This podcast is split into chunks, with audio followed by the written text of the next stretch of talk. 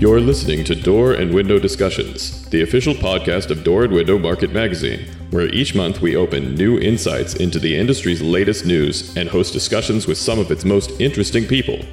DWM is the only business to business publication that's devoted exclusively to coverage of the full door and window industries, with a circulation that's audited by BPA worldwide.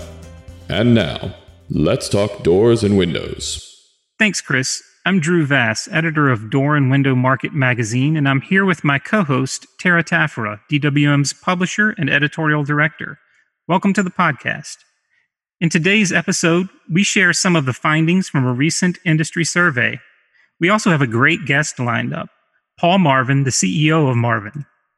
And I think this speaks for itself, but for those of you who haven't adjusted yet, Marvin was previously known as Marvin Windows and Doors. That's right. We face a bit of a unique challenge with naming in today's podcast. So, with his permission, we'll refer to Paul as Paul and Marvin, the company, as Marvin. But first, some news. If you read DWM's daily e newsletter, then you may have noticed that we came across an interesting development recently, one that some door and window companies said they saw coming. A report in Forbes magazine discussed a situation that a number of business owners find themselves in.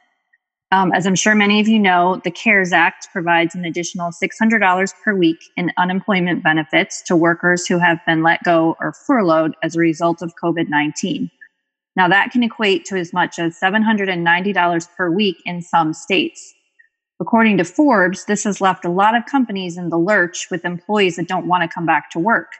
In fact, we covered this in a recent article for DWM, which many of you may have read. You know, Ben Moeller, president of Moeller Door and Window in St. Henry, Ohio, he was one who told me early on that he was concerned about this issue. And he wasn't the only one either. I checked back in with him recently, and what he told me was interesting. He says he lost a couple of folks who didn't want to come back, but he got back basically everyone he had hoped for. But he also points out that this issue is striking companies that you know, they may not pay enough to begin with. He, he basically said. He says for the most part, his crew is paid enough that it, it didn't make sense for them to remain home. Yeah, it's definitely an interesting issue to say the least. Um, and if you have any comments on that, we'd love to continue to uh, cover this. So don't hesitate to reach out to us. Definitely. We'd love to hear more about how this is panning out for everyone. Another interesting development that surfaced this week includes the fact that the Department of Justice plans to drop in on a hearing for Jeld-Wen's appeals case. This is really interesting to me. Um, in a nutshell, prior to Jeld-Wen's acquisition of Craftmaster International back in 2012, the Department of Justice twice investigated the proposed deal, then cleared it of concerns over impacts to competition. And uh, that so that acquisition was later found to be in violation of Section Seven of the Clayton Act. And Jeld-Wen, of course, is now appealing that ruling. And now the Department of Justice wants five minutes to weigh in with some insights that they believe are germane to the hearing. But how interesting, right? Five minutes. Just give us the mic for five minutes. It really is. And once we get our hands on the transcripts from that virtual hearing, we'll definitely uh, tell you more. So stay tuned to uh, dwmmag.com for that. Um, and Drew, you're in the process of wrapping up the May June issue right now. Is that right? I, I am, yeah. And like I told you earlier today, I think it's wrapping me up. But and this this is the big COVID issue. It's it's in production this week, and we're including a report on the state of the industry. And in addition to weigh in from top economists and other independent experts, we also share some of the findings from our, our recent industry survey. And you surveyed everyone from manufacturers, material suppliers to dealers, contractors, machinery providers, really the entire industry. So tell us what you found. Well, I can't get into all of it here, of course, because you know we want to get to Paul, but regarding operating capacity these days, the majority of companies ranked themselves somewhere in the 60% range compared that's compared to their maximum or normal capacities.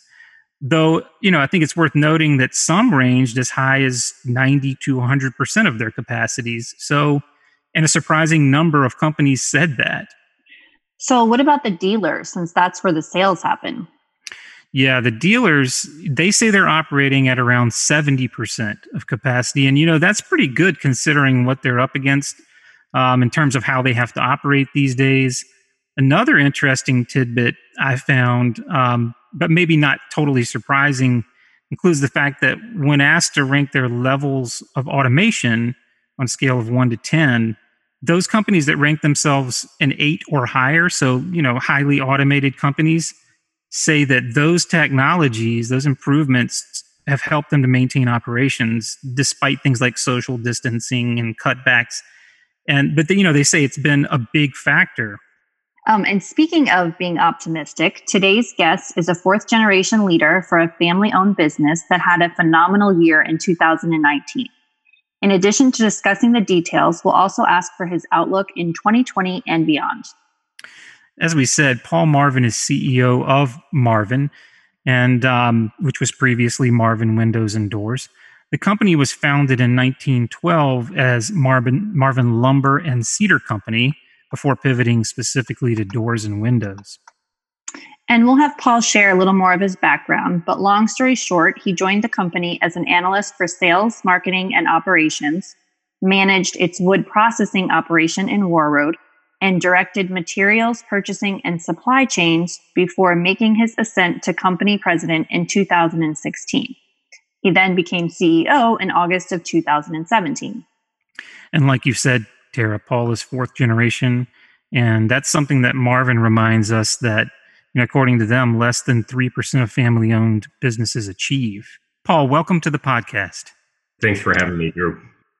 Paul, one of the things that became apparent to us in reviewing your background includes the fact that, unlike what appears for some family owned companies, your rise to CEO was far from just symbolic. It included a specific process I think I read that there was a detailed five year plan involved. Can you just tell us about that a little bit?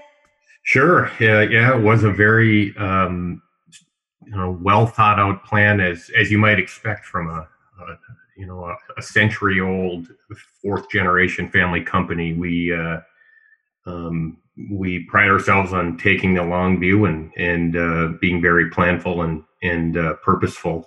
Uh, in my in my case. Um, you know, well, as with as with all family members, it began early working in our factory and uh, when in my teenage high school years, and um, but after I became you know formally employed as a, as an adult and jo- had had joined the family business, um, I had a series of you know progressive roles until the time came for the board um, to undertake succession planning for our then current CEO, a third generation, my my uncle Jake Marvin, and uh, they conducted a um, a very well thought out um, search. Used independent non family members um, to to do that, and um, when I was uh, tapped, uh, as you said, it, indeed it was five years before, and um, my my uncle Jake always um, uh, referred to me somewhat jokingly, but but not fully as the candidate. Um, he always made sure that everyone knew I was a candidate to succeed uh, him as CEO, um, but that there was going to need to be a lot of continued growth uh, on on my part, as well as the the rest of the family and the team um, that would support me. And so yes, it was a series of successive jobs from that five year point of increasing responsibility, um, executive coaching, um, and just immersing in new experiences. And I couldn't I couldn't have asked for a better approach. Uh, when the day came, um, I was ready. I, um, and uh, it was that was due in um, you know in large part to to the planning of the board and, and the family. You know, I have to ask you this. Um, of course, most of us, we spend a number of years just trying to figure out what our calling is, so to speak. And I'm just wondering, was there ever a time when you doubted or wondered if doors and windows were for you? I mean, did you ever have a moment of indecision about the the industry or the company? And obviously, we're talking well before that five year plan. You were far along by then. But uh, did that ever? Did you ever have that moment? Oh, you bet, uh, for sure. And and in fact, I would I would say uh, those moments were encouraged um, by the generations before us. Look, I think it's you grow up in the family business, surrounded by it. Your your your dad or mom works for the business. Your aunts, uncles, your grandfather. You live in the town where it's headquartered. Um, the your last name is literally the the name of the company. So in some sense, it's birthright. But um, you know, I think to a T, every every family member of previous generations has only wanted what's best for for their offspring. And and in my case um, you know i was one of six kids. Um, and some of us ended up in the family business and some didn't. In my case i started a business right after my own business right after college. No um, kidding. yeah i was i i started a school bus company um, at the very mature age of of 23 years old um, and I always like to to say it. It was good that I was that young because if I had been smarter and wiser, there's no way I would have done it. Um, but I but I had an entrepreneurial bug, and and others in you know in my immediate family and extended family, uh, many um, went off and, and did other things um, before joining the family business. Others joined the business right away, and some never did. So for me, I I loved that time. I ran that business for eight years. I grew as an individual, as a leader. I I did every part of the business. I, you know, I became self sufficient, and I made some. I made some great mistakes and I had some great triumphs and uh, I, I look back at it fondly. But during that time, I was just focused on my business. I thought, well, maybe someday I'll come back to the family business, but it wasn't looming over me. So um, but at some point, it just became um, apparent that I wanted, to, you know, there was a draw and I, I wanted to return uh, to the business. And, and I did at, uh, I think I was age 32. Wow. And you just said that you're one of six kids, correct? Yes. And then before we started taping, you mentioned that you have six kids. Is that right? That's true. Okay. And I think we said one, your youngest is four, your oldest is a boy, um, uh, freshman in college. So I have to ask you: Is it is it too early? Are any, you know, the boys that are older, are any of them talking about entering the business, even if it's you know fleeting thoughts? You ever have those discussions? Well, uh, my two oldest are 19 and 17, and they're going to be uh, entering the family business next Monday at the factory for the summer, if that counts. Well, uh, that ah. it does. Of course, it counts. yeah. Uh, but that would be normal for for um, any of the G5, as we call them, Generation Five, and there. I should note there's over 40 G5s in the Marvin family now um, that that are part of the business uh, and they range in age age one to to the oldest is 22 and um, so there's a number of you know up and comers that are at that age now where they're in college just about to graduate college and boy i sure hope you know whether you know my own kids as well as my nephews and nieces um, first of all, the odds are pretty good. We've got 40 of them. So, exactly. but, uh, yeah, they'll be encouraged, uh, you know, kind of like we were. It's there for you if you want it. It's a great opportunity. There's so many ways to contribute. You can scratch a lot of different itches based on what your passions are because it's a big business and, um, and love to have you. And if your calling is something different, then that's okay too. Well, and you you've already proven that the entrepreneurial and business gene is a real thing. It, it, drew you in, and you so you became president in 2016, and then CEO in 2017. Just two years in, I mean, I think we, can say by all accounts, 2019 sure seemed to be a milestone year for Marvin. I mean, April 30th, you rebranded, you revised your product nomenclature, and then in July, you completely redesigned the user experience on the website no changes to manufacturing, distribution, or sales, but still major changes for the company. That was mostly about how consumers find, browse, learn about your products, right? What was some of the impetus or the thought behind that? Yeah, I mean, there was a number of factors that went into it, and uh, you're right. It did happen very early in my in my tenure uh, at the helm. Um, but the the discussions had started, I'd say, a, a, little bit prior to that. But you're right. Um, it just came time at, in our research through multiple levels in the supply chain to the consumer, the the trade audience, be it a builder, a remodeler, a contractor, or architect, um, and and at the dealer level as well, just pointed towards um, an opportunity to uh, more to simplify our portfolio and the and the branding and nomenclature that goes with it to help those various audiences navigate uh, and understand um, what the what the products options were and to get the exact right fit um, for the customer.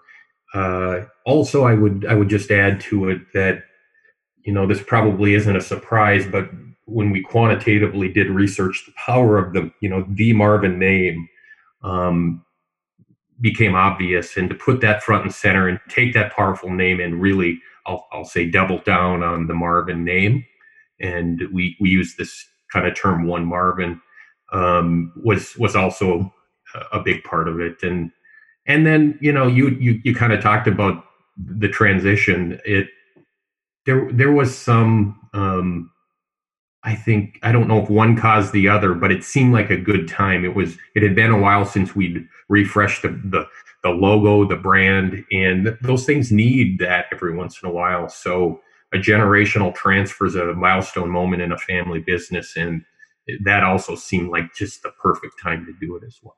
And you kept the rose. I, I, I really, uh, you know, normally when you read about the thoughts behind the marketing behind a rebranding like that, um, sometimes it, it doesn't always make sense. But I looked at the rose and how you transitioned it to a more modern look, and yet retained its meaning. I thought I thought you did a good job with that.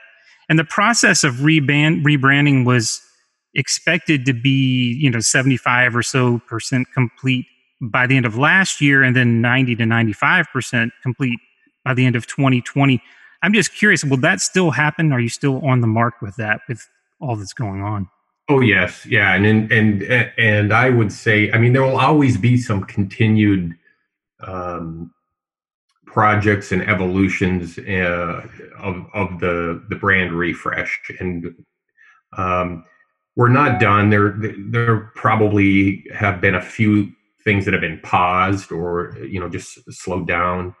Um, but we've done a lot of heavy lifting already, um, and and then there will you know continue to be some uh, additional adjustments and and uh, changes in the uh, not only in 2020 but in I'd say in 2021 and, and possibly 2022. Um, some of these things just take time um, and don't need to to do it uh, overnight. So um, I'm pleased with the progress we've made so far. We're where we want to be, um, and and you know the pandemic itself hasn't been this. It's been a huge thing, uh, but it hasn't um, affected you know our progress on the uh, in positioning on the on the rebrand.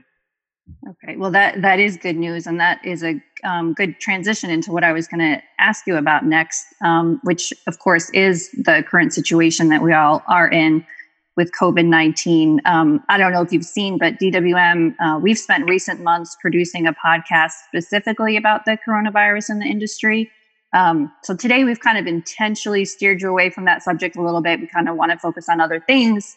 Um, but clearly, COVID is having a huge impact on our industry, all industries. And I know our listeners will appreciate you, your perspective. If you could just tell us a little bit of how this is affecting Marvin. Well, I'm, I'm, I'm sure it's affected us or is affecting us in in similar ways to a lot of our competitors and our our customers and suppliers in that you know um, everything came to a standstill and, and there was an immediate, almost immediate drop. We worked through a backlog. We had a strong backlog. We were having just one, one heck of a first quarter. And I think, a, uh, you know, a lot of building material companies were, um, and we were no exception, just, um, you know, fantastic. So it held on for a while, but you know, it, it, it, as things got locked down, um, it affected the order file. It's just no question. And um, so uh, then it became okay. So what, right? And so we went through the playbook that a lot of companies have, but not but not all. Um, we made some different decisions than than some. Probably most notable is we've continued our our, our long tradition um, and uh, strategic position of no layoffs, um, and and that's continued through the pandemic.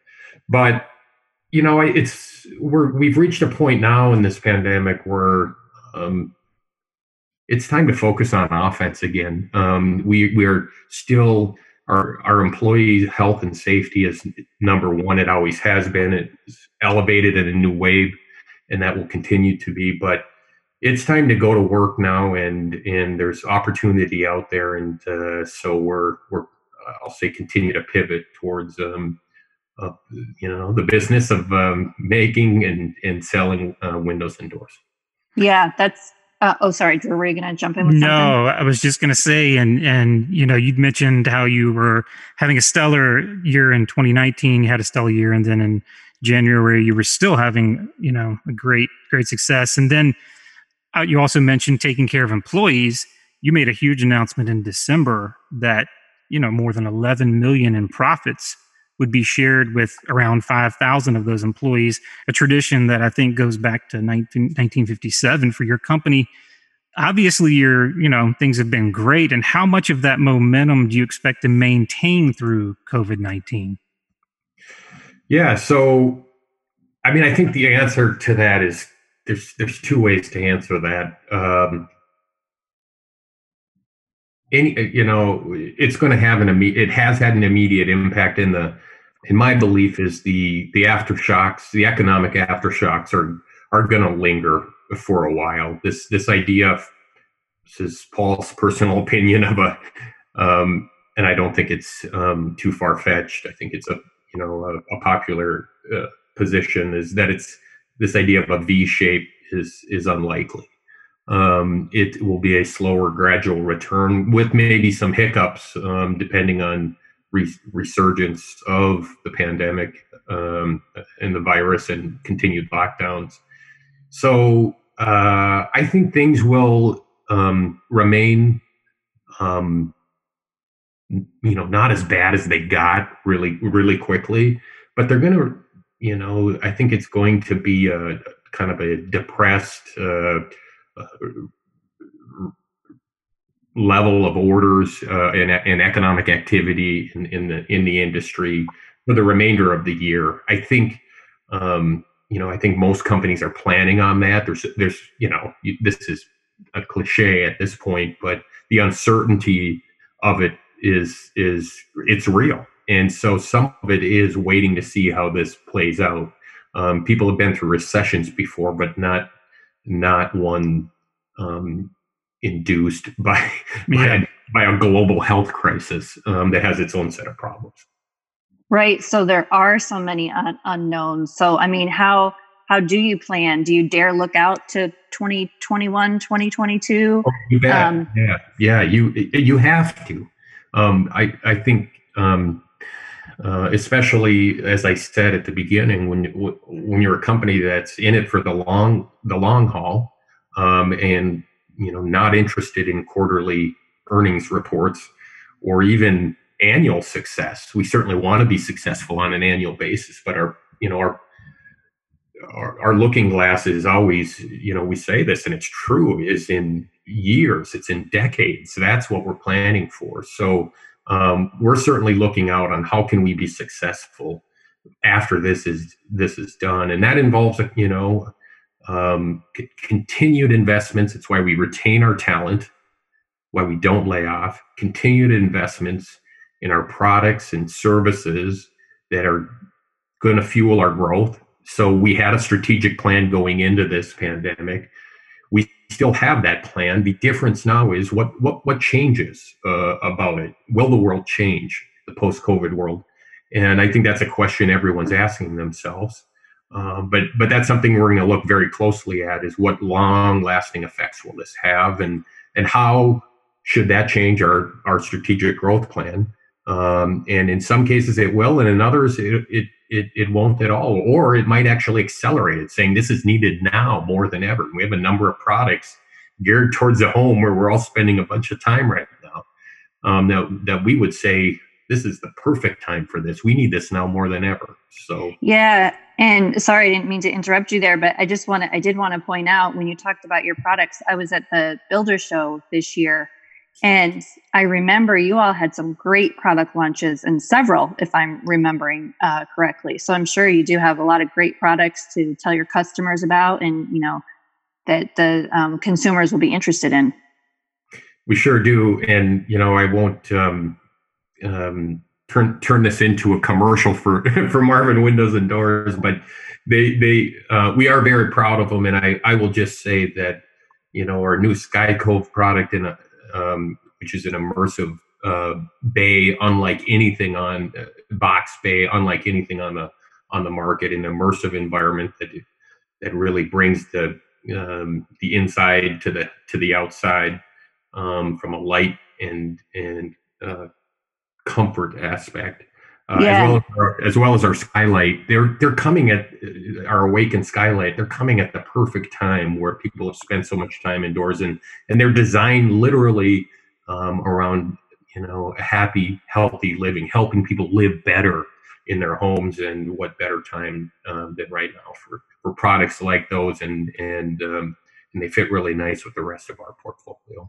At the show, I was I remember talking about both of those. Chris probably remembers too. We got some video, and I was doing some social media about yeah, if you need me, I'll be over at the Marvin booth. I was hanging out in the Skycove. I really really loved those, and so again, I'm sure you know other consumers like me will be interested as well. So yeah, kudos on that.